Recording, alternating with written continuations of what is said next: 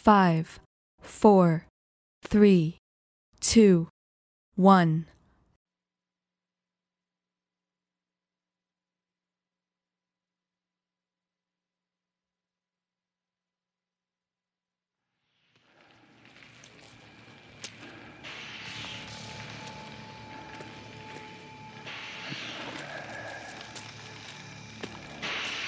Heather?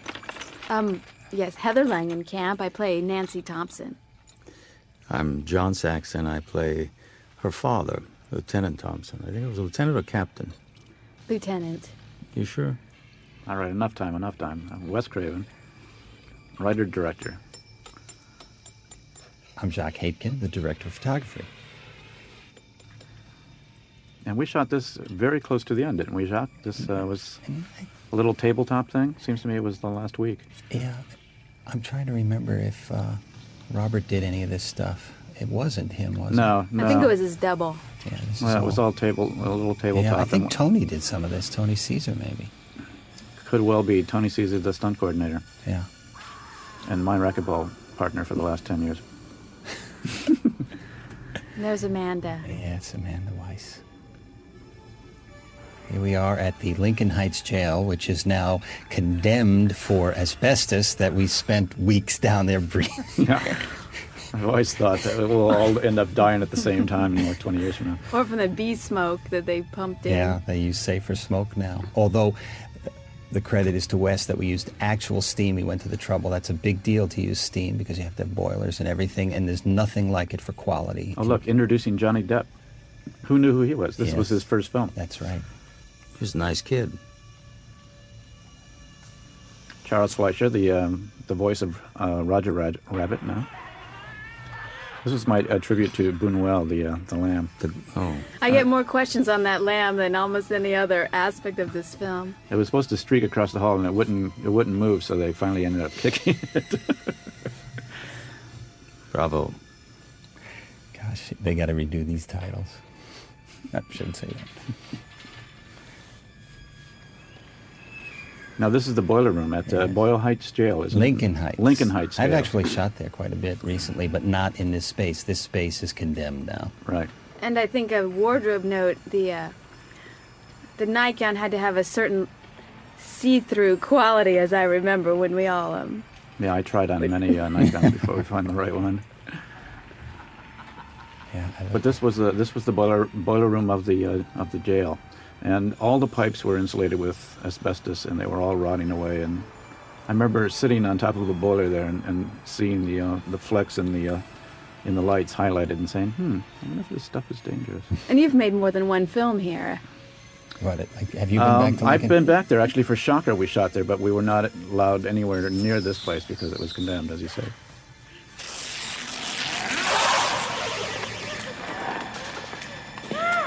A little uh, slow motion thing. Didn't we put her on a platform She or was on something a for that treadmill. moment? She was on a treadmill yep. attached to the dolly. This is even early days of Steadicam to a certain extent. Steadicam was not as extensively used as it is today.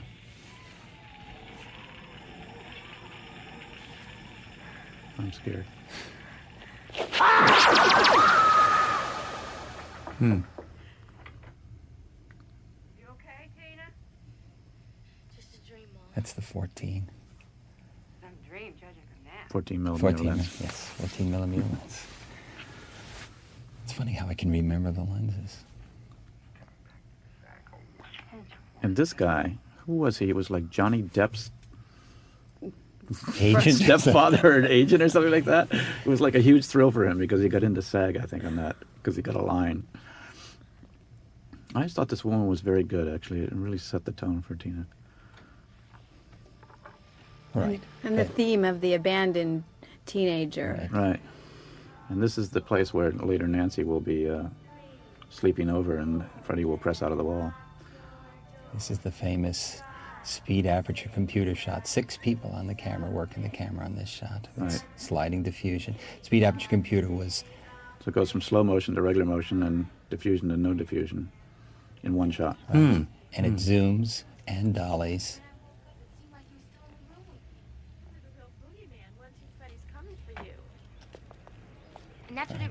Speed of, that aperture old computer, when we used it, was just an, a a steel box with alligator clips. It was a very primitive tool, and it's now a standard item Yeah. built into cameras. Nick Corri, huh? Nick Corri, recently in uh, my film Vampire in Brooklyn. Oh, you used him again? hmm I always thought he was a good actor. couldn't go back to sleep last night. Doesn't this look clean?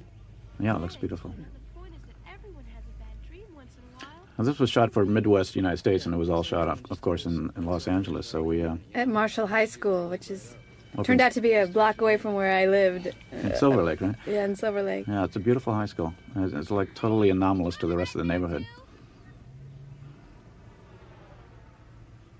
Maybe we're gonna have a big earthquake. They say things get really weird just before. Gee, we're playing an earthquake theme then, huh? I'm so glad you guys could come over tonight. When my mom said she was taking off for two days, I almost died. No problem, Tina. Nancy's glad to do the rest. I can't believe I remember this scene being particularly difficult to shoot with this uh, tape player, and Johnny has such a hard time queuing up the spot, and we did a lot of takes of this How old one. was he? About 18? No, he's 21. He was actually a little bit older than the rest, I think, but he, he had a very young look. But uh, he was um, at this time. I don't think he had acted at all. He, No, I think he was, was in a rock first- band or something. Like. Right. He's a musician. He had a uh, actor friend on the set all the time, going over his, his lines with him continuously because he was terrified he would not be able to say them right.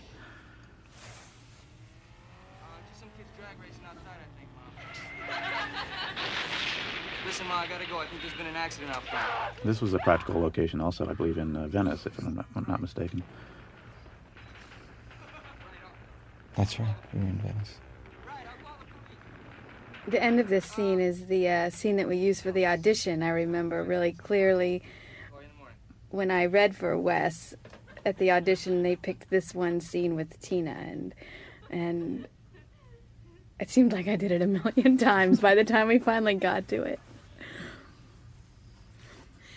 See, I told There's an interesting story uh, with Johnny's uh, casting. We, we had it down to four guys, and the, the other three were like surfer dude and you know the typical handsome kid and everything else. And uh, at the time, my daughter was visiting. She was about 13 uh, with a friend of hers, and I said, hmm, "What do you think, surfer dude?" Or and they both at the same time said Johnny Depp.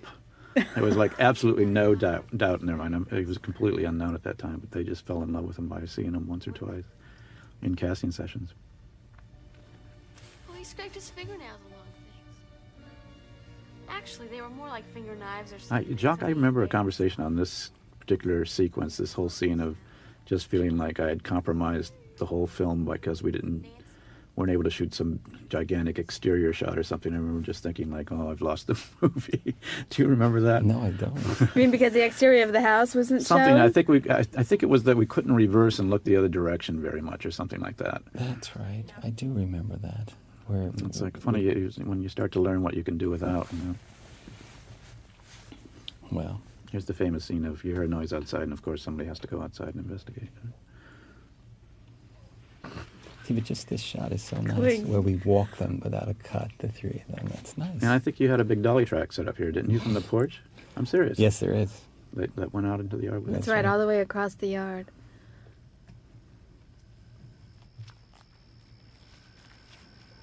Push him, push him out there. This is all very practical. I mean, this yard is in, at, behind this house, and the alley was behind the yard. It was all just absolutely And all as that it was. furniture, I'm sure, was there. Yeah, absolutely. It was just. That was uh, in Venice. Yeah, it was like in a bad neighborhood. We had to worry about our safety for the electricians. We were saying, you know, to, you know, have a buddy to go to the truck. That's right. I remember, like the guy that was up on the big condor, the big light tower, was like always worried he's going to get shot at. Three yards from the goal line. What a brilliant tackle, and the fans go wild. What the hell are you doing here? Came to make up, no big deal. Your mom home? Of course. Oh, what's that? Just happened to have my. Intense, huh? I still have this garden tool in my garage. Do you really? I swear to God, I do. Oh my God. Wes's whole garage is filled with bizarre It paraphernalia. is. Don't try to take it away either. Really. I kept the the wardrobe from this film for 10 years it, because uh, they were going to throw it away. And we used a lot of it in uh, the new Nightmare, Nightmare Seven. I think I'm. Except Heather, I don't think you fit into anything. Well, I think the wardrobe kept mixing up Johnny's jeans and my jeans. So some days when my jeans look particularly tight, I think I'm wearing Well, Johnny's it was the, like right here. the day we did jean splitting, I think. I think Hey, you guys can it hang was around, one size fits all. Please, Nancy. I think the uh, the wardrobe uh, budget was probably about ten cents. Everything was from Kmart. Nike. Yeah, Nike gave us a free tennis shoes. I might still have some of those too. Actually, You're a collector, huh? I'd never throw anything away. so bothered by a stupid nightmare anyway. Because he was scary, that's why. And um, Wes, with great judgment, cut out a kiss here that we had with his um, superb directorial. Um, I forgot that. Oh my God. Why? I didn't. Why? Why? Why was it cut? Um, it probably looked really cheesy and stiff. Don't sugarcoat it. I'd never really done a on-screen kiss with Johnny Depp before, and probably never will. Oh, that's again. right. You tore your clothes off or something like That's that. right.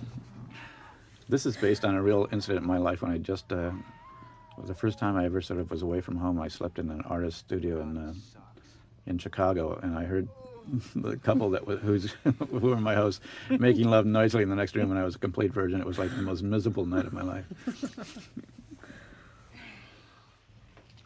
I think there was something about This uh, this sequence is, of course, um, now, right? One of the most Oh, exciting. One of the scariest, I think, that had been. Um, you know, a lot of people told me that they either were not able to stay in the theater for this, or that just haunted them for a long, long time. And it was based on the theory that, you know, you had to scare the audience right up front with uh, who they were up against. But it was uh, it was written as a long build, and it, re- it really worked pretty pretty darn well. And technically, it was so difficult. I know from Amanda's point of view too. Now here we go with the uh, Freddy coming through the wall. Now, Wes, that wasn't originally planned for the spandex shot, was it? That was something that they rigged up that day, as I remember. That the wall was supposed to kind of do something else, and then they ran out and bought big yeah, our sheet of special effects spandex. uh, whiz, whiz uh, Jim Doyle I was always inventing on the spot. He was, yes, brilliant So he went out inventor. and came in with a big piece of spandex, which we stretched on a frame and put it over the bed, and that's Very what effective. eventually it was used. Was was Jim operating? Was he the guy behind there, or was yeah, it? I think it was actually his face, yeah. Jim Doyle. You, you got to give him credit. Well, when we Oh, see- he when did see the incredible work here. Yeah. Yeah. We had a time when, I mean, the budget was, gosh, so small compared to these days. Right. We did it on the sushi budget of a of a real feature. But didn't Greg Fonseca really make Greg- fine sets? Greg Fonseca did incredible artwork. I throughout, thought he you know. did. Yeah. He- He just died last year. Yeah, I know. Unfortunately, but uh,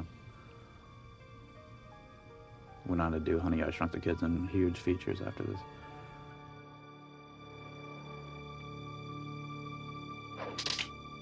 What was that? As a pebble. That was the Oh. problem. Originally, we shot. I think Jacques. A do you remember tooth. a tooth? The Yeah. tooth is in there, isn't it now? It might Yeah. be. Yeah, it was this, that was my uh, Roman Polanski moment from The Tenant. remember when he reaches in the wall and takes out a tooth? I was always quoting my favorite uh, directors here in these early films. Here we go.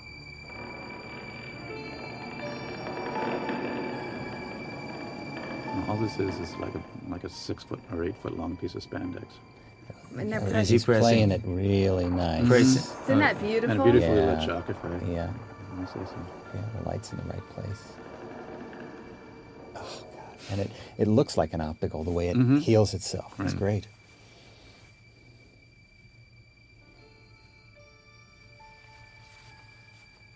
My character has just found religion. And then, of course, she has to pound on the wall. You see that it's solid. It's always the important thing is to show that it really is a solid wall.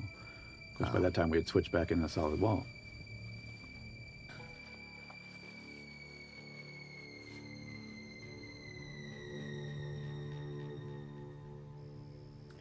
I have to say, I always enjoyed the many scenes where I have to lie in a bed, and when they're setting up lights and taking focus, I would always catch a quick nap. Did you? I'm not embarrassed to say It it. didn't escape notice, Heather. you used to put beans in your nose. I don't think you remember. Well, Now this this was a different house, wasn't it, John? No.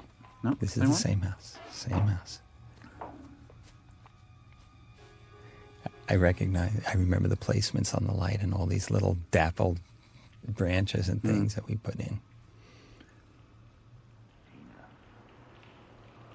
Who the hell is that?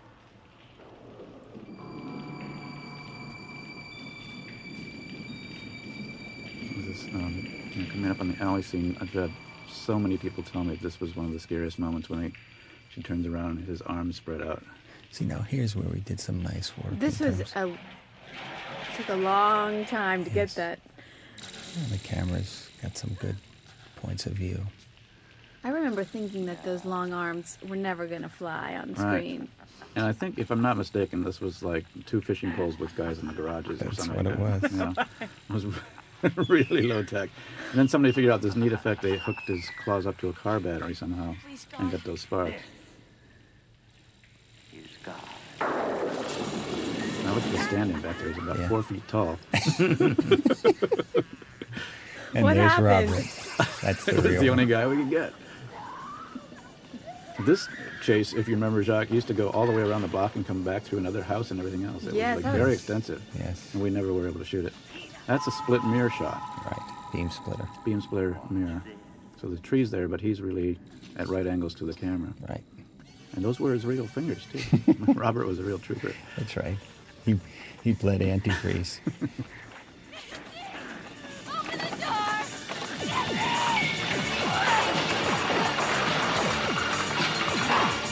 The sequence, it just you know everything. It just gets goes from bad to worse. Oh. You know, it just gives the audience absolutely no relief.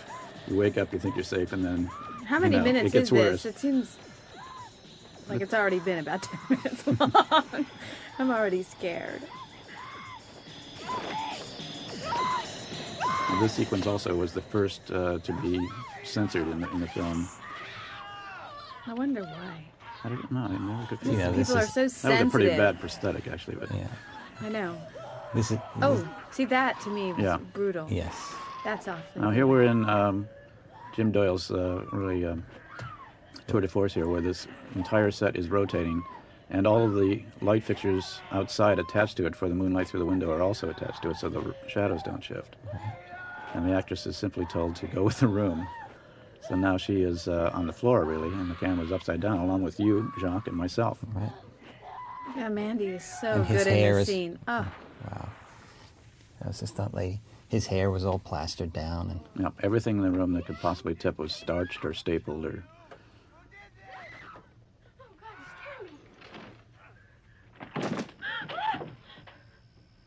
The second cut that the uh, censors uh, insisted on the, was the uh, stunt woman hitting the bed because there was a huge splash of blood, and they were like completely offended by that. right. So you just trim frames because she did actually hit the bed, right? I don't know whether you actually see her more than just, you know, make a split second of contact. Right.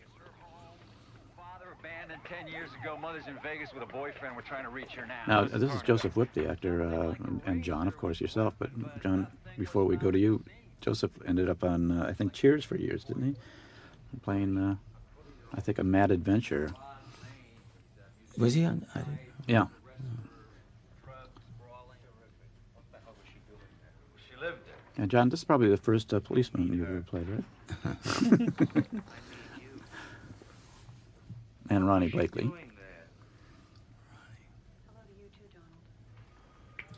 Ronee was a character. Everybody's going to be very polite here, but she she loved to experiment with the colors of her hair, and uh, she was never quite satisfied with her makeup. So she would usually go and fiddle with it after the makeup and hair were done with her. So uh, we never knew quite what she would look like when she got to the set. Did she do anything after this? I'm- I'm- Um, I know she was in The Driver, which I enjoyed immensely. Yes. It's hard to actually imagine that John and Ronee could have ever been married. Well, it was appropriate. why? We, we, we, But they were divorced. That's what was some of the background divorced. on your uh, That's relationship? what all their friends said. I can't believe those two ever got married in the first place. Oh, and you forgot to mention the fourth character of this film, my hair. I thought your hair was pretty good, actually. Was that their fights weren't that serious? It was pretty large. You have a lot of hair. It made it sort of into the poster, even. You know, I mean, know. There's something about your hair that's very uh, powerful. In fact, I didn't want to tell you Like- this, but it attacked me several times. didn't you? Like Medusa. That's why we were there. This, Mom. you know, it, I, maybe at this point I should mention that this entire idea for this film came out of a series of uh, newspaper articles uh, in the LA Times about teenagers from uh, Southeast Asia that had emigrated with their families to the United States and uh, had a series of severe nightmares that they told their parents about. And uh, in all cases, the parents uh, had said, "Well, just get some sleep and you'll be, feel fine." And each time, the next time they slept, uh, they died. You mean So- subsequent to the nightmares? And subsequent to the nightmare, they died in a, in a Oh. second nightmare. So that's where I got the idea for this picture. And recently, there was a uh, special on uh, national public television about it. About similar kind of thing? hmm yes, it's a it's apparently a big problem, like in Thailand, for some reason. Hmm. Especially um, kids that have come out of um, relocation camps in the wars. Yeah, I guess it worked. Huh?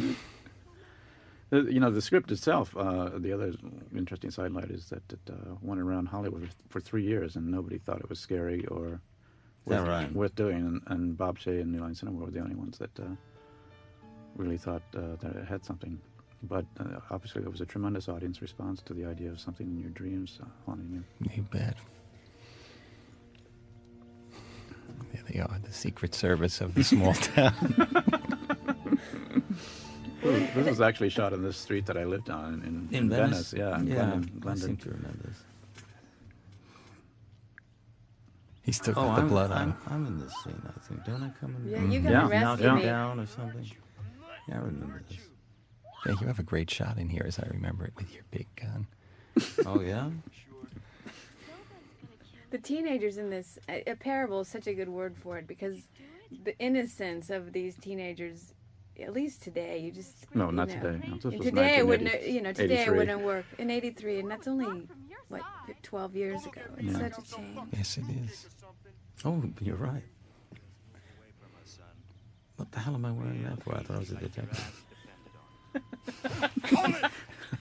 You like to stay close to the men. You remembered yourself as uh, more than you my, were. My, my, my origin. This is Nick shredding his bare feet running on asphalt. I know after this one we had to like hospitalize him practically. I know you think that it's only takes place once, but that one scene probably did 85 times of running down that street. Daddy? You used me. What the hell were you doing going to school today for anyway? He has a good point there. What did I say? What the hell are you going to school for? Today, anyway. Oh. It was the day That's after what the I'm murder. talking about. These kids back then. Now, this is Lin Shaye, Oh, was Bob Shaye's right. sister. She's appeared in many, many of the Nightmare series. This was such an enjoyable scene, and the the young man surfer dude who does the reading is Don Hannah. I mean, um, yeah, Don Hannah, right? Right, Daryl Hannah's brother. Right, and he was wonderful. And Lin here uh, played the nurse in uh, Wes Craven's New Nightmare, the, the seventh nightmare, the one who tells you That's your right. child needs to be hospitalized. Just like the Gravediggers. I went to uh, to to uh, actually uh, Hollywood High to, to research what school kids looked like in 1983, and uh, the teacher was teaching this this very passage. Hamlet. Yeah, this very passage, and I just wrote it down, and I said, "My God, this is it. This is like Kismet," you know. Oh, I thought this was your ideal, idealized portrayal of an American high school actually reading Hamlet. No, this was actually uh, exactly what the teacher was teaching that day. Stars with trains of fire and Kismet. This is a, another moment there. Many people have told me is like the scariest thing they'd seen. This is a great shot of you, Heather. This is one of my favorite scenes. The whole- Remember, we we had to get the the body bag wasn't right, and We use that body bag a lot in this film. And the blood. black The slime, yeah, we nobody knew how to quite do it. So I said, "Well, just run, run down the hall with this big bag of slime." I think they left this big long snail trail.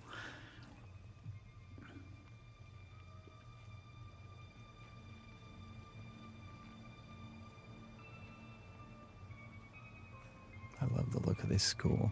Yeah, it's perfect, and it's it's very cinematic in the sense there's very little dialogue through here. Just all works off of images. Ah, look at that. Beautiful. Color is just It's right. so simple and beautiful. Yes.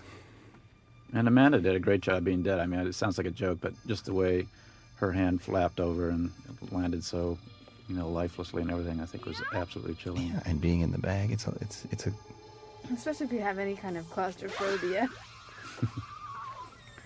Where's your pass? Hmm. Screw your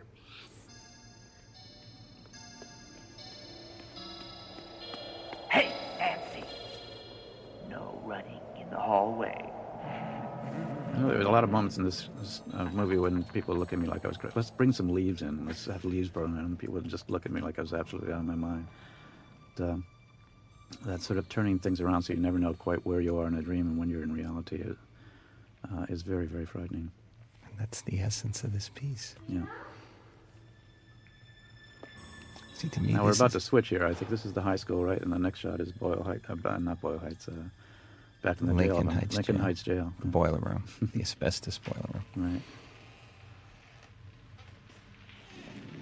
And how do you make it seem like the same place? You put the no students allowed sign in both shots. And the green paint. I think that was really the janitor's office that she was coming out of. That's right.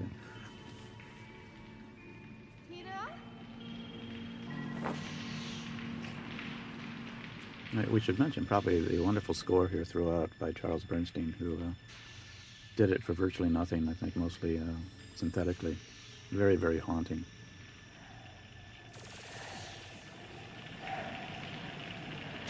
He's gone on to do many wonderful films. hmm If anyone's wondering, that's a cyst that's on my forehead. Oh, stop it, please! My God. I've had removed since I made this film. Thanks a lot. I'm only Oh, looking look at that. maggots. Mm.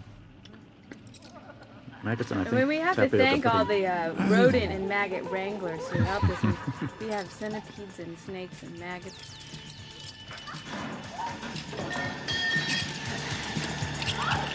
And the other person that should be mentioned here um, is Rick Shaine, the editor, who uh, did a magnificent job cutting this film.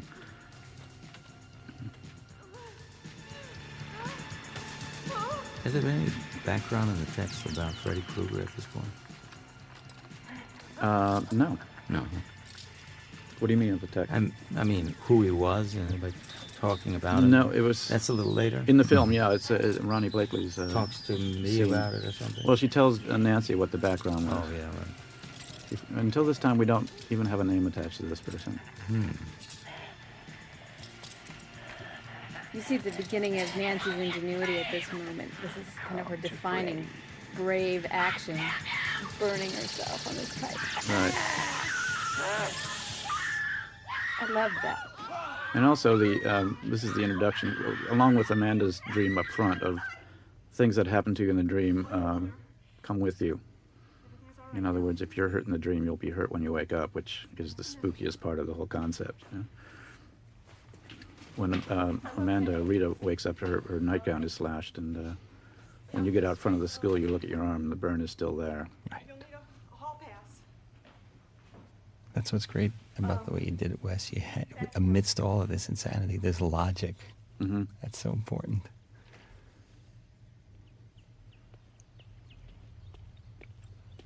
Yeah, that is the key to, you know, acting in a horror movie as well. Is you have to always realize that for that character, it's totally logical everything that's going on, and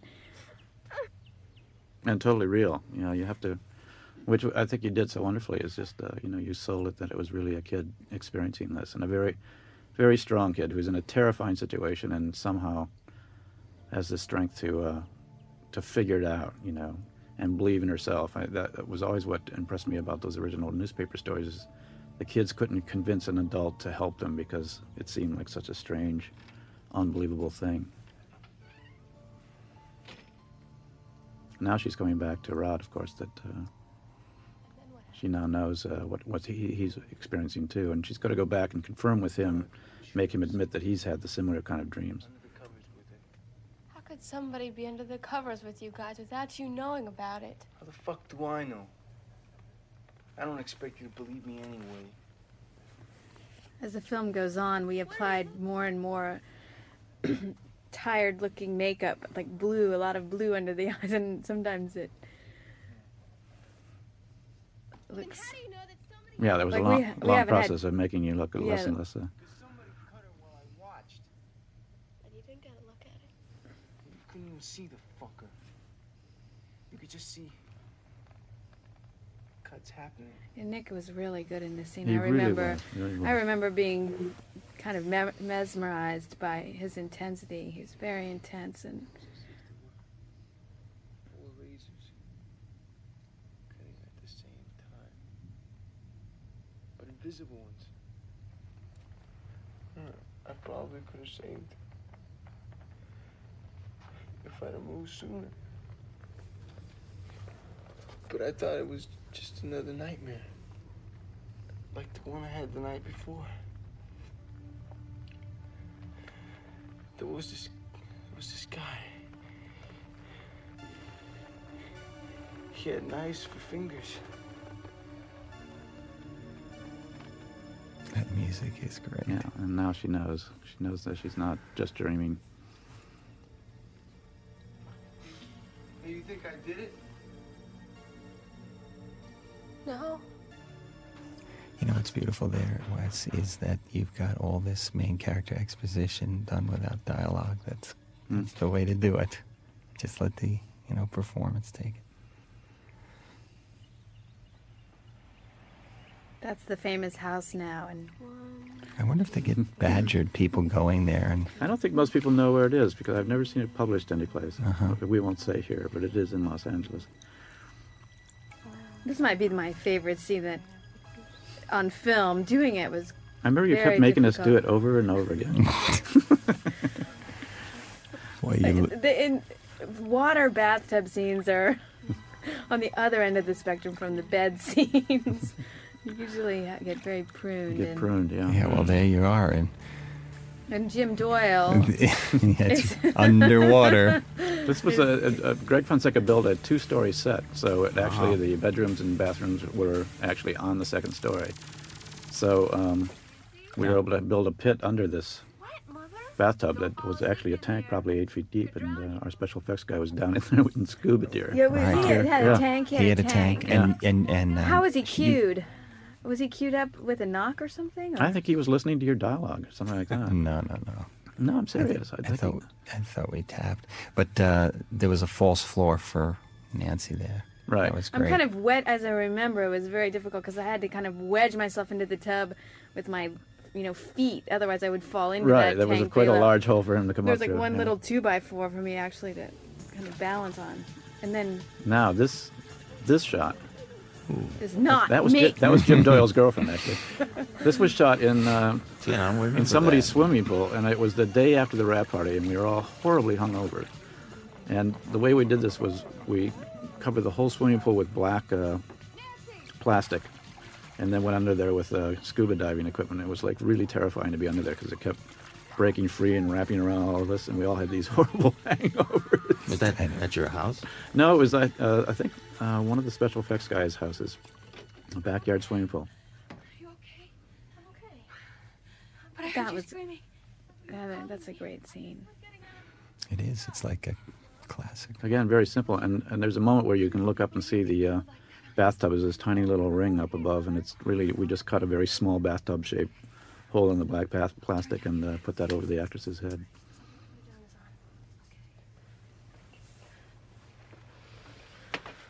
Now, one of the interesting things about the, the newspaper stories, the third teenager uh, was convinced that he was right, that something really was going to kill him in his dreams, and he stayed awake and refused to sleep.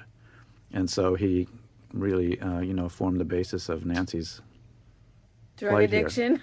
well, I mean, Caffeine, he, he was convinced that if he slept, he would die, and he stayed awake for almost a week.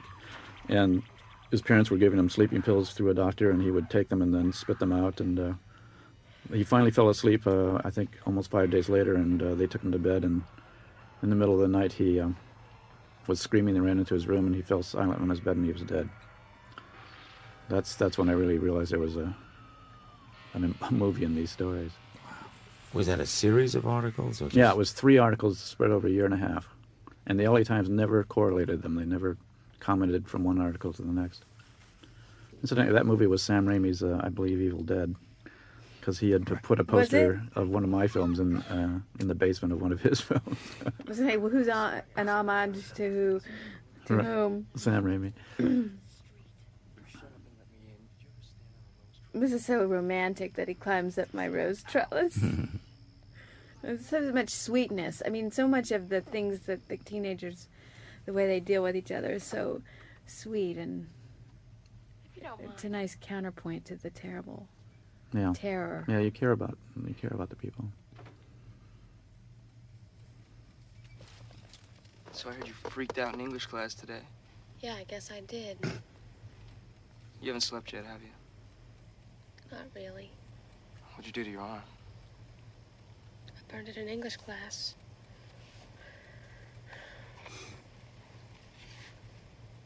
Oh, God, I look 20 years old. That's the biggest laugh of the film, usually. Did you have any weird dreams last night. I think I was how old? I was 18 or I was 19. I can't remember when. 18 or 19. No, Do you believe in the boogeyman? no. Rod killed Tina, and you know that. I've got a crazy favor to ask you. Uh-oh. That's nothing hard or anything. I'm gonna go and look for some. I really grew to love this bedroom. It had a great, I want you to stand. you know, great feeling to it. The brass bed and Mm-hmm. the maroon walls. I love the color. Mess up. A lot might depend on this. And those pajamas. I still have those. I was able to wrangle them away from Wes before he put them in his garage. I still have the alarm clock and I have that telephone too. Do you really? The tongue phone? Uh huh. Not the tongue phone. I have the t- just the actual telephone. I think uh, Jim Doyle kept the tongue. Then I've entered my dream. Now this was a very long Steadicam shot, if I'm not mistaken. And at the time, it was very, very new with the use of that kind of equipment. I remember. Was our Steadicam operator a woman? Yeah, Liz Mhm. Ziegler. who's Right. Done a lot of big shows.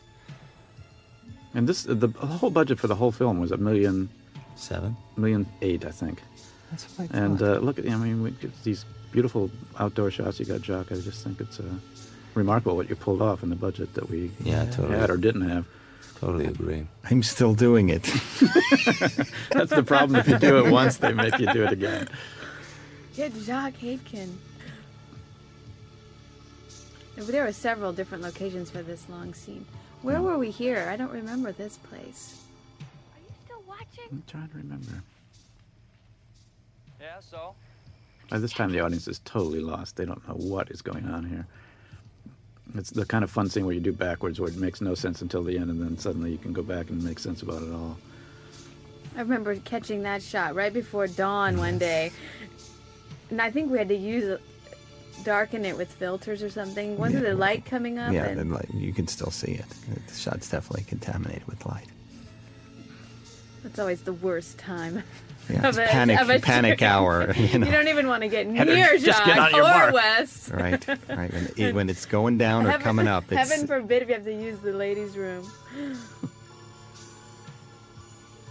Second. now this was back at Venice, wasn't it? Yeah, back in Venice, and then the Yes. reverse is, uh, I think, on uh, someplace on Melrose, uh, way down towards downtown. it was an old library. Yeah, this is a great shot.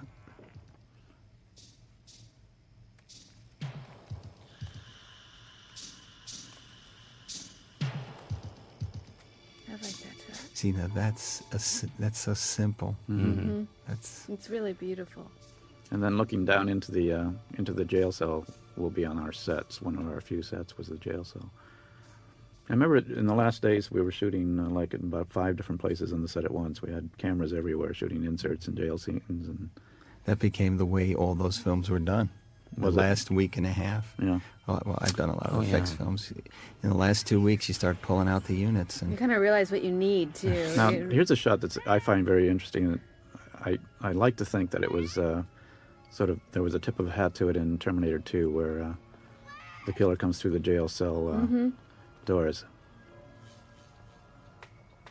That's a hell of a blue screen shot. Yeah. The old fashioned way, by lining it up.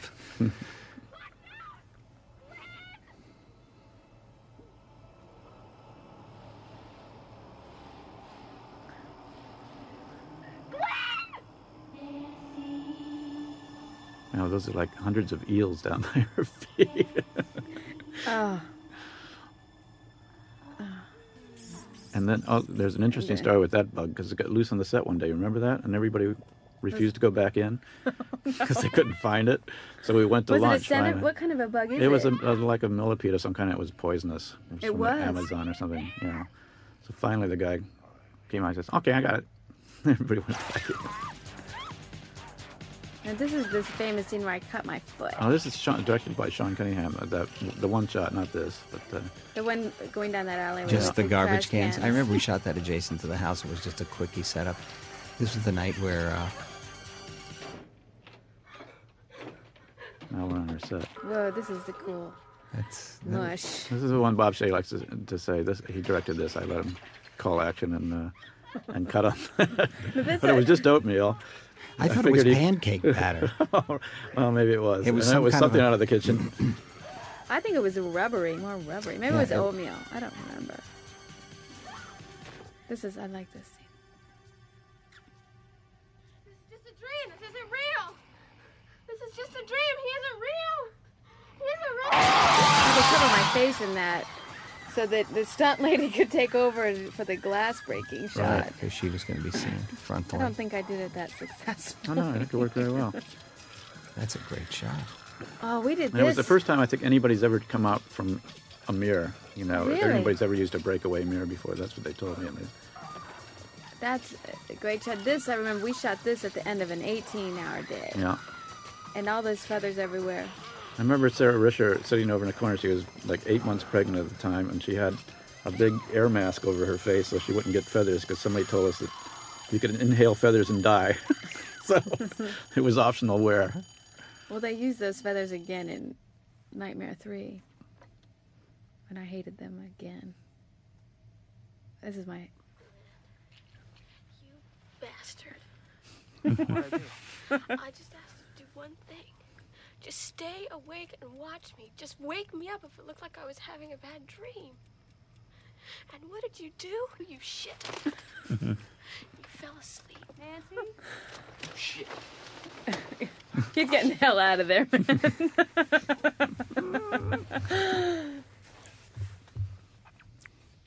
I'm abusing him. There's Mama. Uh-oh, Mama's been hitting the bottle. She looks pretty good, though. Mhm. Call me if you need anything, okay? Okay. This is one of my favorite funny shots right here.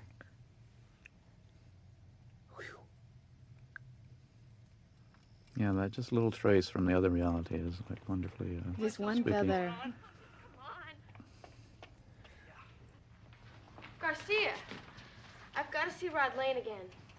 You know, I took the night shift so I could get some peace and quiet. Look, it's urgent! This is so genius the way they did this. This is a lot of different things going on here. I forget how they did this. A lot of reverse photography. Right. Yeah, like this shot would They be a pulled it. reverse shot. We have reason to believe that there might be something very strange The going beginning on of here. the Wes Craven snake imagery. It's an unsolved murder, and I don't like unsolved murders, especially ones that my daughter's mixed up in. What are you doing here? At this hour, you should be home in bed. I Oh, just there's want to that see. blue eyeshadow. yeah. The guy's sleeping like a baby. He's not going anywhere. This like maybe there was a little piece of wire inside the thing that you can actually almost see. Yeah, it. it's- unfortunately, this, this transfer's a little too good, huh?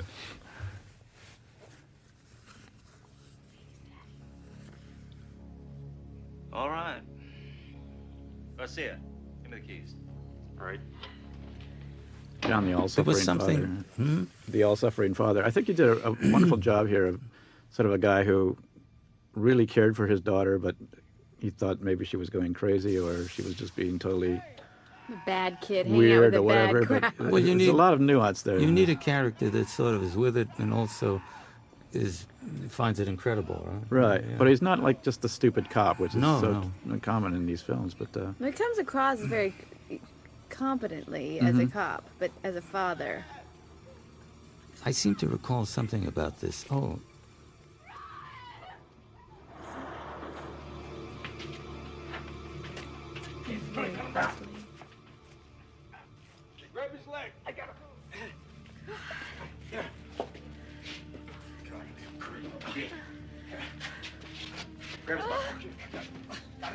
The strange thing about being in these movies is that you see things that actors do that you sometimes have never seen in real life, and you're sitting there looking at a hanging man, and you say, "Is that what a hanging man really looks like?" You know, and you yourself don't really even know. So now my image of a hanging man is Nick Corri hanging from a sheet. wasn't this the first day of, of, of for me? I remember the first day of shooting was the cemetery. Was it?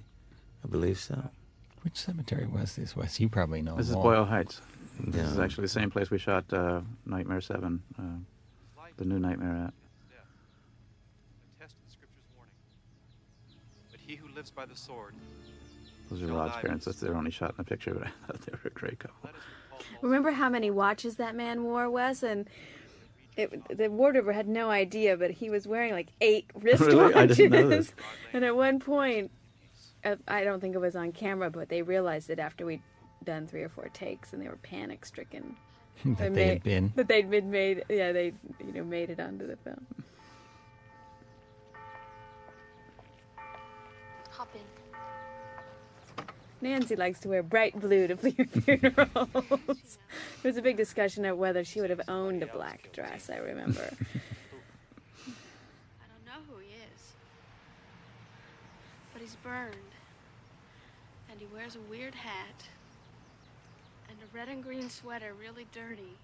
This is where I know I uses connect with Right. 'cause Freddy. Obviously, these parents have killed just such a Mhm. man. They exchange a very meaningful look. Mm -hmm. You better keep her home for a few days until she really gets over the shock of this. I've got something better. I'm going to get her some help. Uh, now to the dream clinic. Daddy, help me! Yeah, thanks. She's thanks, Dad. taking me away. I actually enjoyed playing with, uh, you know, having come from a divorced family myself, of uh, sort of the feelings of a kid that needs the parents to be together, and instead they're sort of fighting with each other. And They can't make the connection to help Right. her. Katja. Katja now is the, one of the daughters of Bob Shaye. That's, uh, I think, that's why the company that made the film was named after her. This is my ex-wife, incidentally, Mimi Yes. Craven, who is now an actress herself uh, on, on her own right. I saw her with in some pictures with uh, Sharon Stone. Mm-hmm. Right. Became very close friends with Sharon Stone. And of course, this is Charles Fleischer, who became the voice of Roger Rabbit and a um, A brilliant gifted- stand up me- uh, oh, comedian. really too. brilliant. Yeah. Didn't I wish he he- entertain us a little bit on the set? I remember he was making doing voices and stuff. Yes, absolutely. He's uh, he's remarkable at doing voices. He's, he's remarkable in many ways. He's a great graphic artist, too. He just does it for the fun of it.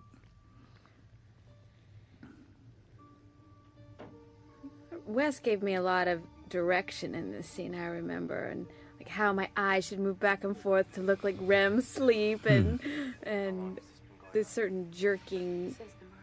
A lot of things you, you you take for granted when you watch a film like this, but everything requires such care to bring it to life. Just a normal girl. What kind of discoveries have clinics like this significant or that you may think is significant?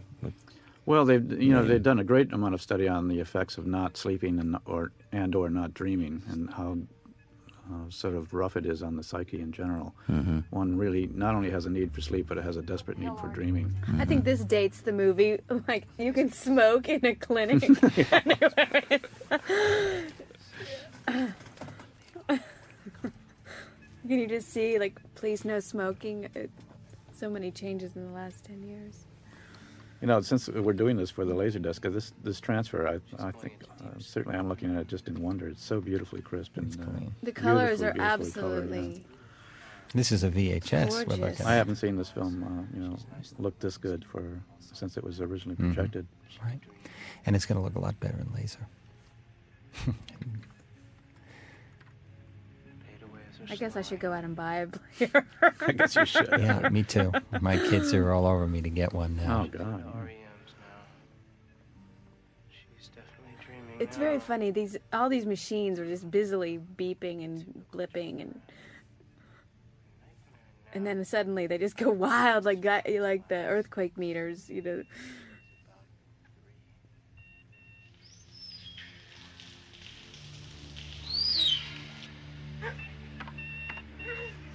Doctor, what's she doing now?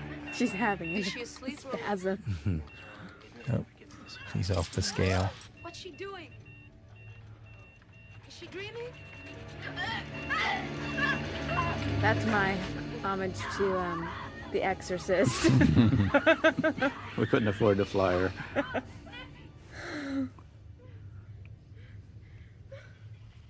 the famous gray streak. This will help you sleep.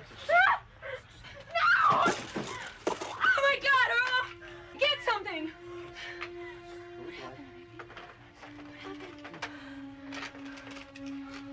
Now here's the key moment when she, by struggling with Freddy in the dream, has uh, been holding onto her hat, onto his hat when she wakes up. And this this got a this really spooked audiences. I mean, there was just everybody instantly knew that somehow it was real. And this, of course, is later what the character uses to uh, realize that she can bring Freddy himself back if she holds on to him at the exact moment when she's being awakened.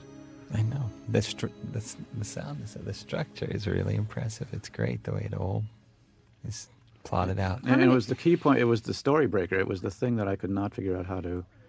You know, once you have a guy this powerful who is able to be your killer in a dream, how can you not sooner or later sleep and be at his mercy? And finally occurred to me if she could bring something out, This was a then really she could bring him out before she had to sleep. This scene was I I looked at my script and it was very uh, tightly choreographed. Wes and Ronee and I really had to work out the movements here. And Ronee kept slapping me with a ringed finger. How many times? I don't know, 25. It's because you paid me a lot of money to allow that. You'd gotten on her nerves by that time. Well, I told you when we first went, when we first found out we were playing mother and daughter, we went out shopping for prom dresses together That's at a mall. That's right. It, it was very funny, and we had a very uh, good relationship.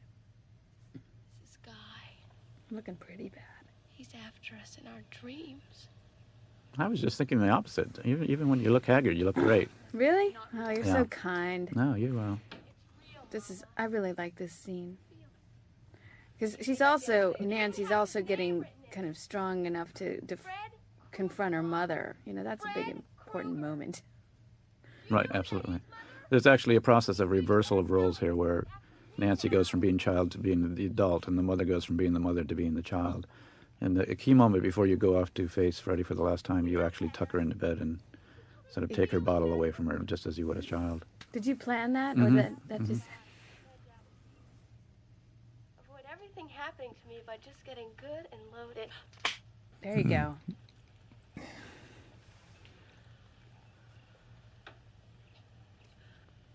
Fred Krueger can't come after you, Nancy. He's dead.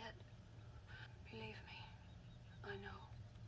You knew about him all this time? And you've been acting like it was something I made up? Nancy, you're sick. There's something wrong with you. You're imagining things. You'll feel better when you sleep. It's just as simple as that. Screw sleep! Actually, the idea of screw sleep or, or uh, you know, uh, sleeping the enemy is was part of the sort of the philosophical underpinning of this film, where sleep is equated with lack of knowledge of the truth. Yeah, sleep is. Yes. So in order to, to survive, you must be awake. You must know what the truth is, and you must face it and deal with it. And uh, the fact that all the parents are hiding the truth of what they did is causing the next generation most most of its grief. Oh, I get But it. I would I would think like in sleep in vino veritas in sleep there's truth. whatever Well- he, whatever he is, he comes back in their dreams. Well, it's true, but like to haunt them. But I mean, you in, know, it's a in order to survive, she must stay awake, and that was really the uh, the, base, the, the world of dreams is where you're much much more vulnerable. Not obviously there's a, a positive side to dreams too, but in this sense not. I think one of my favorite lines is in this scene What's that? where I say, I found it in this great survivalist bookstore. This was a little Did bit ahead of make its a- time. did you make a We're talking about the militias now. And Did you make a line up? No, that no, that line is was written. No, this was like really what the very first And we year did or so on- that survivalist stores were around. We did this on top of the roof at the studio. Oh, the close-ups, yeah. Yeah, the That's right. close-ups. That's right. Because we didn't have time to get the close-ups back. Uh, At the in Venice on the bo- um, this is an actual army manual too. Here we go. What are you reading that for? I'm into survival. Oh, then I guess it was cut out, but it was in the original. I found it at this great survivalist bookstore. Booby traps and anti-personnel devices. Now she comes home and finds her mother has put the bars on all the windows.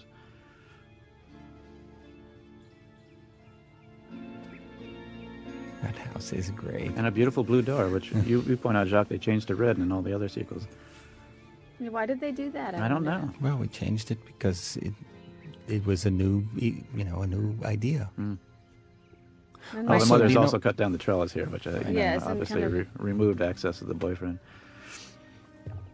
Also with the It's green like roof, cutting down house- her youth. Yes. Uh, I'm sorry, Jacques, what were you The gonna- house looks better with a red door with the green. Jeez, you're getting tough. Security. Security? Security from what? Not from what? From home. Come down to the cellar. Ronee was making her own movie. I think she was, She was doing that. she was in her own Nashville, film. she was definitely. Yeah, if we were 10 years ahead of our time, she was probably 100 years ahead. But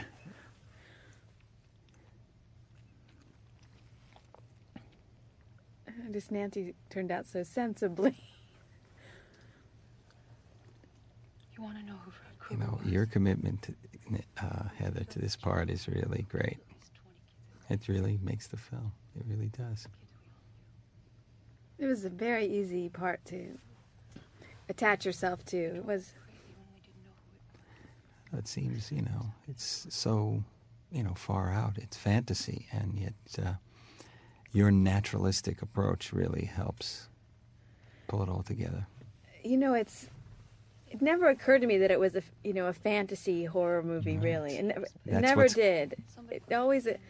Just kind of had a strange side, you know, side plot of this Freddy Krueger. But I always looked at it as a teenage kind of struggle, you know, with all of these forces, not only our parents, but this kind of external boogeyman. But and it was a parable. I did always look at it as that. I think also your your innocence is just right there. I mean, was innocent. A, I know you shoot a close up of this girl. She just yeah, she, It's all there. You had that quality of the girl next door, the all American girl, right? Uh, Mhm. From the first casting, I just thought, well, I found Nancy. What The what Breck. luck. The Breck. Is it the Breck? Type? My- I think that was Marilyn their hair, their hair looks a lot better than mine. You know what I mean. yeah. Yeah, well, the camera likes you. I mean, Thanks, Jacques. No, That's very, absolutely. very kind of you to say that. well, I mean, this is not any extraordinary photography. I just love this scene. This is a great scene because just seeing that glove gives Nancy just the heebie-jeebies and the audience too.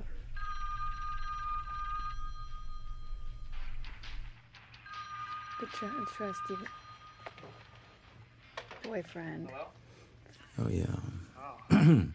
I think that cropped sweat, that football jersey was an A plus idea.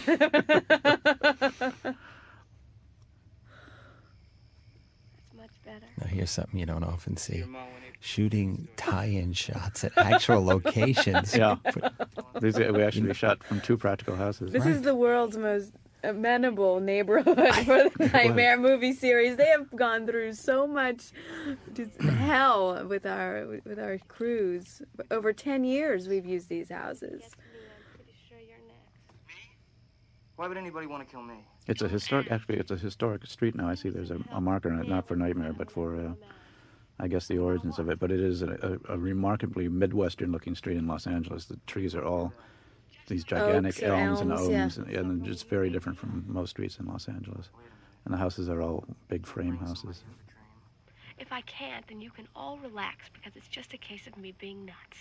Yeah, well, I can save you the trouble. You're nutty as a fruitcake. I love you anyway. Then you won't And actually, we did stand in the windows looking at each other shooting this. I mean, it was it was amazing. No, amazing. these are these are stage shots. Well, these are. These are stage. But, but, The But the overs. wide shots, yeah. And the the- we really were standing there, as I remember. Yeah. You mean they hooked you up by phone? Were you guys talking over the phone? I think we were. I think we were. I think you were. Yeah. Whatever you do, don't fall asleep. Famous line right there. There it is, right there. When you write lines like that, Wes, do you even like think to yourself, "Oh, that's that's a defining line of Yeah, the it is. script"? It, it is the defining line of the script. Don't fall asleep. Um, whatever you do, don't fall asleep. You know, you can take it politically, you can take it philosophically, spiritually, you can take it, uh, you know, just Yeah, very locally that's or true. I simply too. Never. Was it used as a uh, Kind of a bumper a, log sticker. line in the in the one sheet or anything like that? Um, Just when I you think it's safe to fall asleep. right. And uh, they on the first screenings they gave out eye shades, and on the eye shades it read uh, "Sleep kills." and they, they gave out little NoDoz bottles and things like that too. This this stuff that she's taking in now.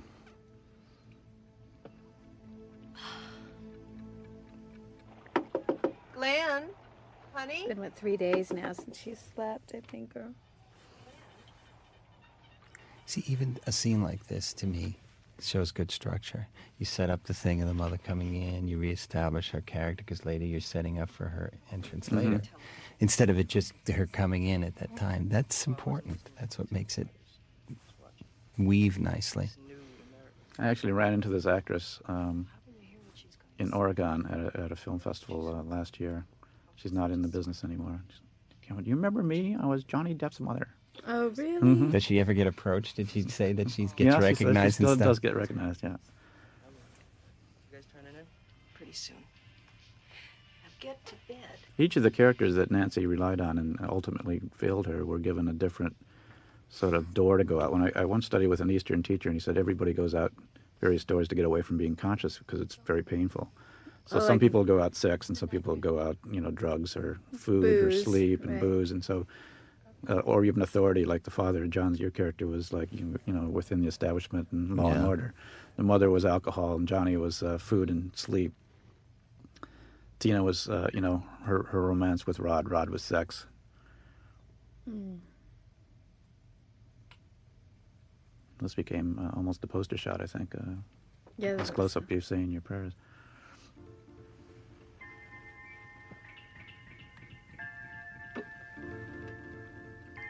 This, incidentally, was another thing from the newspaper. The third newspaper article was they found a coffee pot in the kid's room Hmm. in, that he had hidden I didn't to stay awake. you know. Maybe the coffee killed him. really had bladder problems. This is your big noon shot. Um, There you go. Woo! I'm so tempted to say, hey, turn around, Witchford. I think everyone got enough of the bathroom scene, bathtub scene, because we found, remember that German photographer walking in the catwalk above the bathtub the day we did the bathtub scene? Of course, I was furious and wanted to stomp off the set.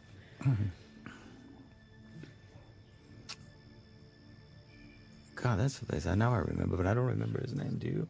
This actor? Yes. No, I don't. You know what I think? I think that kid is some kind of lunatic or something. Their mouths ring.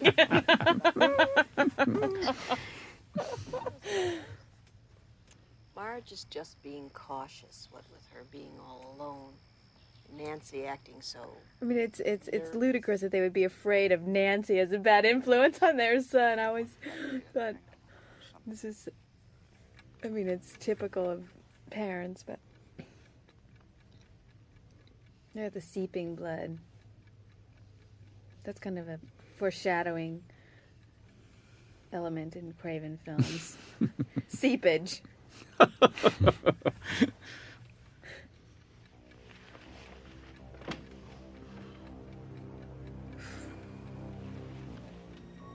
I know when I went to see This the is my movie. sis and cane shot. getting, getting the hidden liquor bottle out.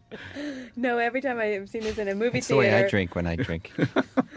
the audience is always just yelling at Ronee in that scene, like, "Put it back," you know, to stay away. The audience gets really vocal when you go to see this movie in a theater. Quinn, answer the phone. Hello? Uh, this is sort of the Shakespearean situation of the the fatal message doesn't get through. The you know the messenger's cut off, or Hmm. the wrong person finds the note. And It's really uh, it's almost Rome, Romeo and Juliet-ish uh, in that sense of uh, the star-crossed lovers at, at the last moment. If if she could just have wakened him up, Then you know they would have been all right. But the parents uh, come between. You're just going to be in front of these kids, that's all. Let's go. See, now there's the difference between men and women. Classically, a woman will try to, you know, make sense out of something. The guy just, whoop. And then he leaves it off the hook. I mean, see, I love that you have her working with the phone, so that the the, the whole tongue gag later on, right, is not just out of the blue. and then the, I mean, it all is so perfectly logical because she can't get out because of the bars and they're locked, and she has to use the phone. The trellis has been ripped off.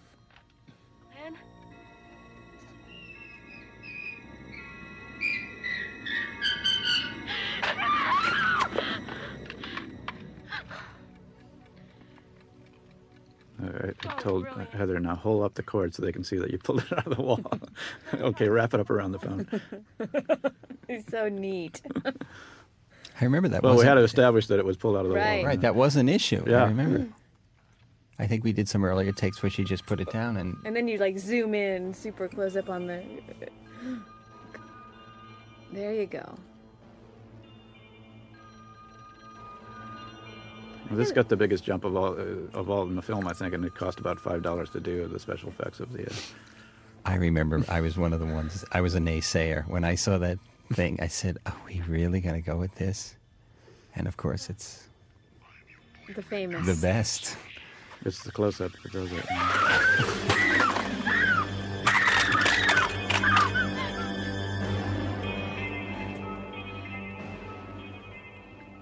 Now we know Johnny's in trouble. A lot of like really avid fans always come up to me and say, "I'm your boyfriend now." oh, really? I think that's a really nice pickup line with me. This is my favorite uh, Ronee Blakley line. Lock, lock, lock, lock.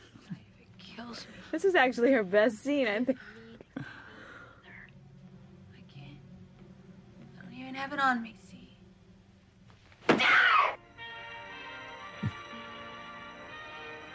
course, the national anthem. I'm signing, about to sign off here for this young man. Now, this uh, this is the second use of the revolving room, which was a set built, uh, I think it was about eight feet off the floor on a giant axle. This, this is the simple part of Johnny just being pulled down into a pit.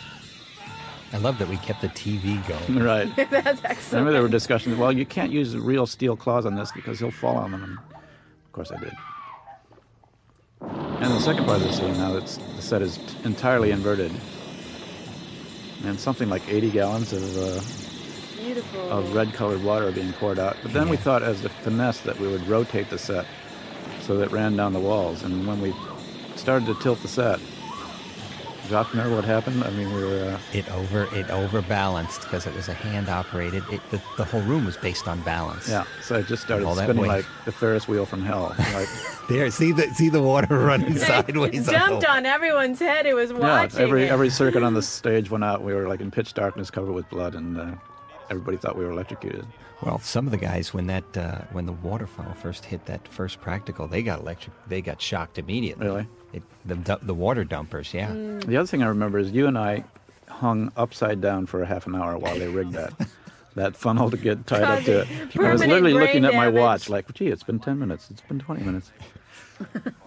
we, were, we were harnessed into those uh, cages. Yeah, five point uh, harnesses. Now, I like I love this moment between John and Heather here. Of uh, he's just starting to get the idea of maybe he's not right about all of this, but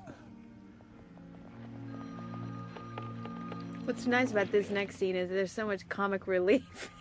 I mean, the lines that you've written, Wes, are, you know, descriptive, but also there's always something really funny. yeah, I think one of the extras is coming by on the lawn says we don't need a stretcher, we need a mop. Right. And then also, as the detective here is like, yeah, he's puking in the bathroom. And I think we actually shot that scene, if I'm not mistaken. Didn't we shoot I think it's in here. I don't know. Johnny's um, friend coming out of the bathroom like after he had thrown up? You played the part of the coroner. Like up in the hall. Yeah, Isn't it- I think we cut it out. famous yes line. Yeah, Right. apparently he's dead. Listen, Daddy, I've got a proposition for you. Listen very carefully, please. Nancy, I'm gonna go and get the guy who did it. And I want you to be there to arrest him when I bring him out, okay? just tell me who did it. I'll go get him, baby. Fred Krueger did it, Daddy. And only I can get him. It's my nightmare he comes to. Just come here and break the door down in exactly 20 minutes. Can you do that? Yeah, sure. That'll be exactly half There past is. midnight. Time. I don't think he's convinced Well, yet. we- John, if you could only have been there for her. Well, we, u- we use this clip in Nightmare 7 then to play into the plot line of that film. Right. We watched this over and over again. There, sweetheart. Now look, you just get yourself some rest, please. Deal? And this apparently is exactly what the parents of that third teenager said to him continually. Just get some rest and you'll be better. Go outside and watch my daughter's house. If you see anything funny, call me. Anything funny like what? I don't know. One thing for sure, I don't want her coming over here. She's too far gone to be able to handle this. I love the irony of that since she really is the only one that really has admitted what's going on.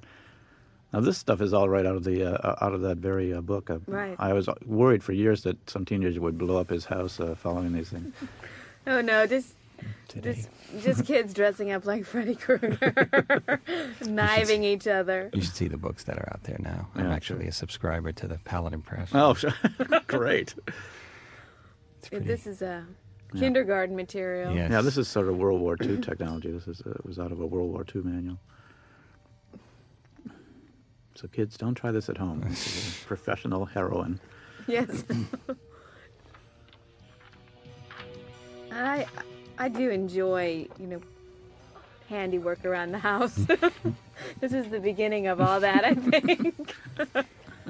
This- Rigging small booby traps for my family. This sledgehammer now Twelve- hangs. 12 pound hammer. That's right. That's the after midnight husband coming home. Hammer in the head after That a hammer- night out with the boys. That hammer now hangs in my studio over over my studio door. It really does. does. Yeah. Does it really? Yeah. Oh, that's great. It weighs like two pounds. It's like all hollow with the. Heather did a good job of selling the weight. He's like, make it look heavier, Heather. Make it look heavier. Your hand is shaking.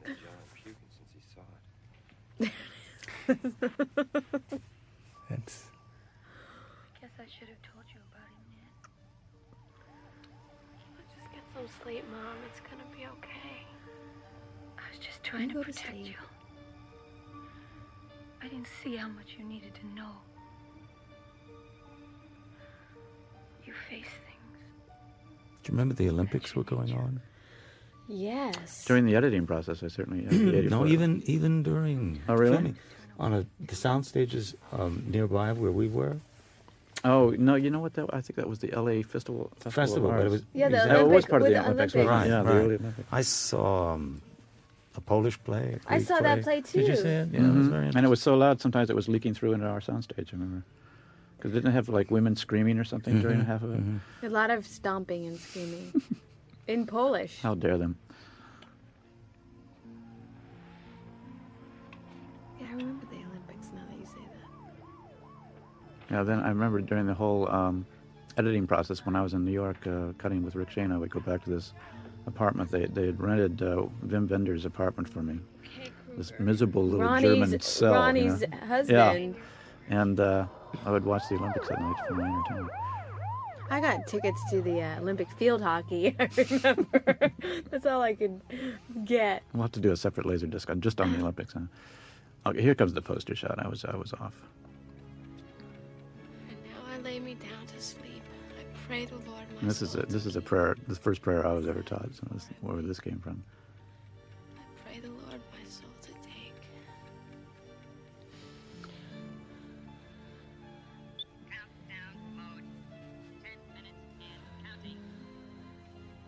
And these watches were kind of a novelty at, at Yes, this that was my watch, and it cost two hundred and fifty dollars. I'm s- I swear to God, that's how much they cost when they first came out.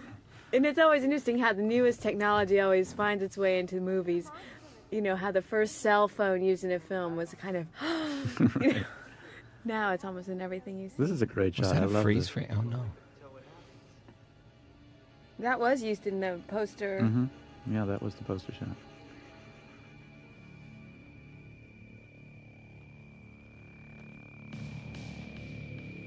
Grim determination.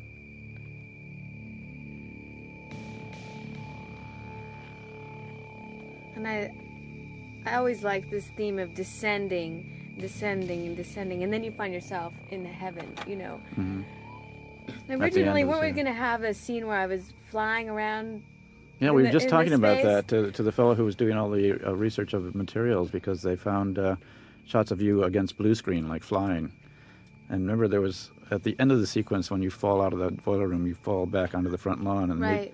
The, and the script there was was, it a me flying? I don't remember ever flying. yeah, you were supposed to be uh, falling down uh, Falling through the from you know from a great height. Yeah, The the, the claws are gone. I flew in the other one. you know, In three. Yeah, you Did you? flew. Yeah, after going down, down, down into that boiler room in Yeah. three.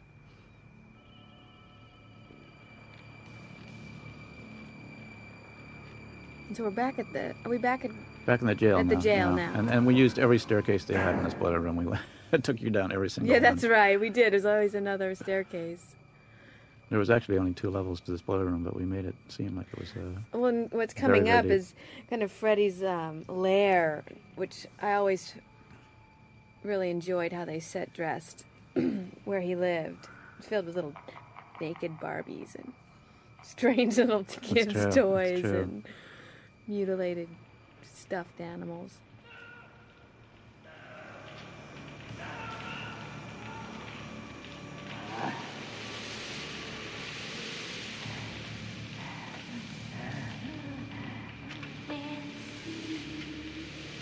Just shows you how beautiful a boiler room can be. I mean, just the shadows it creates. I mean, I haven't really- seen this in a while, and well, again, it's, it- it's beautifully shot too. It's just uh, the lighting shot that you did, and uh, composition is all the really- angles were great. except that one.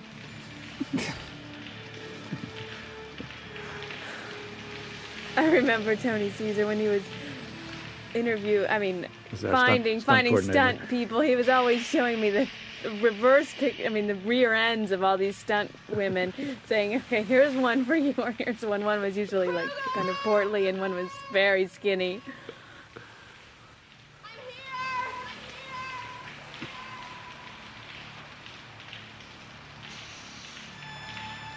The sound people uh, in New York that did the sound design for this experimented endlessly trying to find the right sound for the scraping claws, and what they finally used was a steak knife on the underside of a metal folding chair.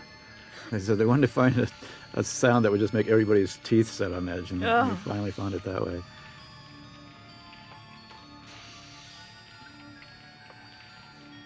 How was it you did all the posts in New York?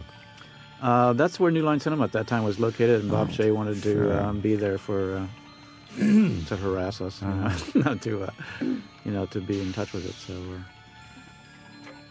What was their response after they saw the the, the first cut that you did? The first cut, the, the editor's cut, before I, when I first arrived, they they showed it to me, and uh, Bob turned around and looked at me and says, "Well, do you think we have a film here at all?" I'd never forget that.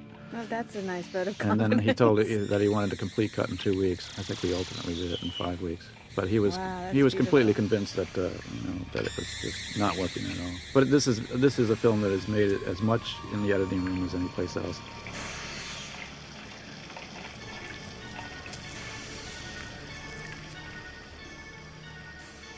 It was very, very much of a cutting piece. And I was always grateful that I started in films in the editing room because uh, it's so important for those final touches of rhythms and intercutting of things.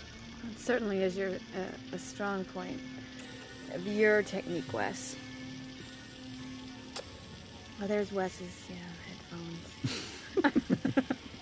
Still have those too. Nobody wanted those.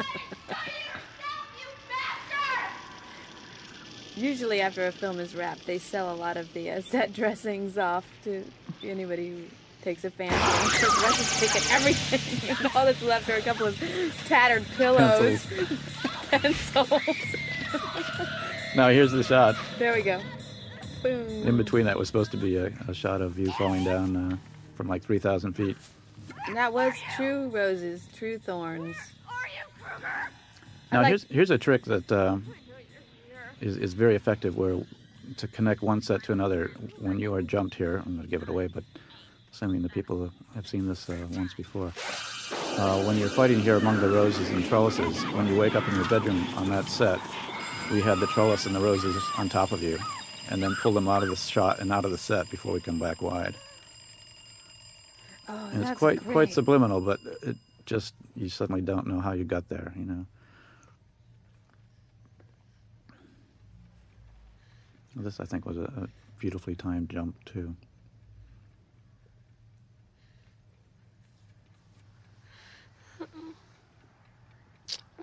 I was surprised, Wesley, you never asked me to scream during the audition, because since I've done this, I've come to realize that not just anyone can scream. it's kind of a, it's a gift from God. I knew just looking at you, I knew you were a screamer. there we go, booby traps in action. There it goes. Now see, This is- for someone who can walk through steel bars, that's hit him gonna. right on the head. Oh, but he's in Waking Life now, so that was his weakness.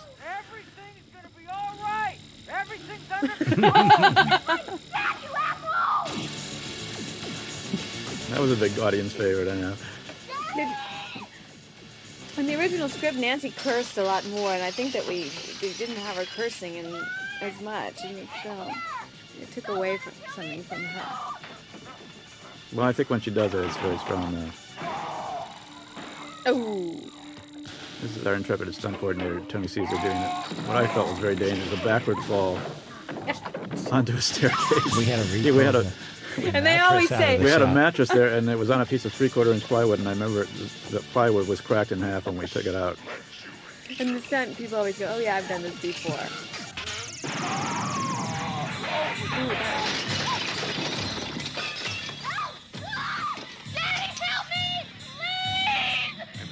How the hell am I think so, huh? Still works 10 years later.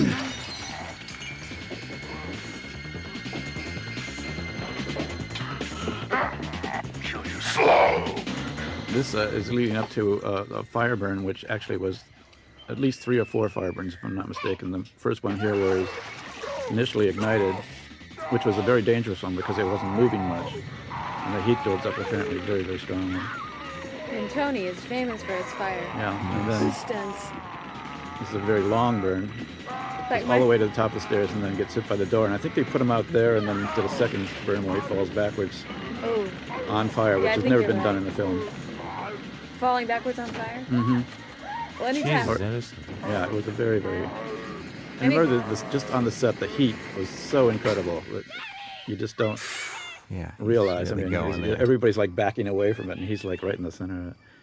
Anytime I see a, a man on fire in a film or a commercial, I'm like, "There's Tony," because I think he does a lot. Tony of Cecere is the premier fire He really does master. do them well. I first worked with him on Swamp Thing, and I've used him uh, on practically all my films since.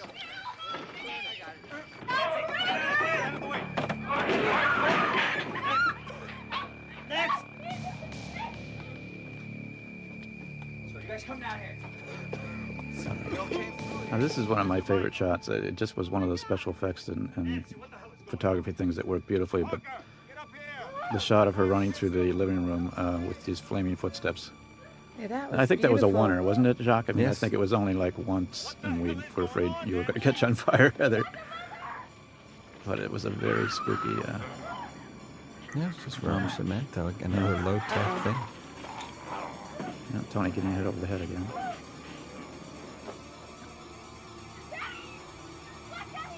Was that you, John? Did you actually put that? I think that was you doing that. Geez, I don't remember. Did it look like it? This is a great gag. We used uh, a, w- an, an arc welder instead of uh, instead of a lighting effect. You can't. You know, it's just a great look to it. Mm. And locked off that shot for the bed. Yeah, for the healing.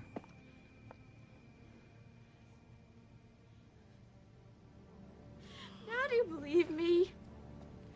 They've got the fires out downstairs. Everything okay up here? Oh, that's right. I leave him. he comes back. Right? Yeah, but there's a nice moment here first.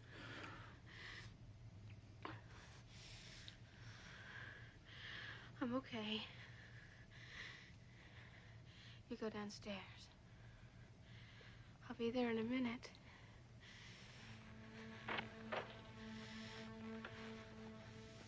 That's the kind of line you hear in like an old 40s movie, kind of, you know? It's There's something very quiet and. Yeah, well, now she's just on the brink of full adulthood. I mean, even her father has been dismissed as, you know, not Kind of somebody who can be with her for this moment.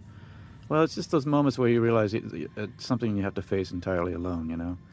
I think it's a great moment for a character in a film. And also, I was just puzzling with how do you fight somebody like this? I guess another great. This was more spandex, if I'm not mistaken. Yes. But uh, you know, how do you kill a killer like this? And ultimately, I just felt the best thing would be for her to just turn away from him and take take control of the situation by taking the energy that she's given him away from him. I know you too well now, Freddy. It's really a, s- a sort of enlightenment. Oh, and he's so. It's too late. It's like Beauty, Beauty and the Beast, you know, the way that he's. I mean, the uh, the original Cocteau, you know, the darkness of his Yeah. shiny Yeah, Robert face. really came through here too. You rare- yeah, you don't really ever see the details of his face. Yeah, this was the darkest one. Yeah. I want my mother and friends again. What? I take back every bit of energy I gave you. You're nothing. You're shit.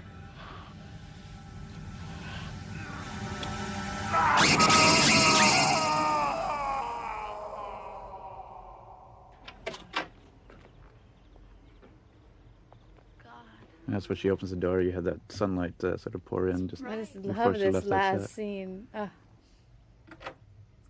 It's so different from the rest of the movie. God, it's beautiful. Oh, I feel like a million bucks. It's almost. They say you bottomed out when you can't remember. Suddenly you're in a. It's like a. Looks like one of those feminine hygiene commercials. yeah. And she's wearing white. And Yeah. keep you awake last night. You look a little. no. I guess I just slept heavy. I remember saying, "What does that mean, sleep heavy?" I'd never really heard that before. I guess I'll just trust Wes. Little knee socks and white shoes. This was probably between Robert Shaye, the uh, the head of New Line and the producer of this film. This was our most contentious moment. Robert wanted uh, Freddy to be driving this, and I simply refused. Uh, but it is still an extension of the original ending where Heather simply gets off the porch and goes off into the fog, and the mother waves goodbye. But I felt, since the mother never came to terms with the reality that she deserved to die, so we compromised with the striped hood and uh, our striped uh, roof and Ronee getting yanked off. And I believe this was like a, a one shot also, and right at the end of the movie, just yanking her through the door. Was that was your idea though to yank her through the door? that was my compromise, yeah, I, you know, from the original. Um, it ends the film on a great note. Of, Yeah. You know, the, the other thing that I've just, just occurred to me that we've been yammering about the things that we're familiar with, and since Robert's not here, we haven't talked about him. But Who? obviously, Robert uh, Bob Englund, uh, you know, did such an incredible job bringing Freddy to life um, that I think without him, obviously, nothing would have worked. It was in casting the key thing that we searched and searched for and went through hundreds of guys, and quite often I was looking for either large stuntmen or uh, very very old guys. And um, I just suddenly came to the realization it's not going to be a stuntman that can come up with that kind of evil, and and probably will be a younger man, especially. And, and Robert Englund came in, and he had so much enthusiasm for it, and was so fearless with the role Mm. that he was prepared to play that kind of evil. And you know, it's very difficult for an actor to come up with that kind of. Uh, portrayal of evil. A lot of people will try to make it sort of comic or a camp because it's, you know, it's uh, people will always say, "Well, I didn't know you had that in you, Robert." But um, No, he takes it so seriously. From did the it, first yeah. day I met him, I realized he would, he was so perfect. he carried it through uh, seven features.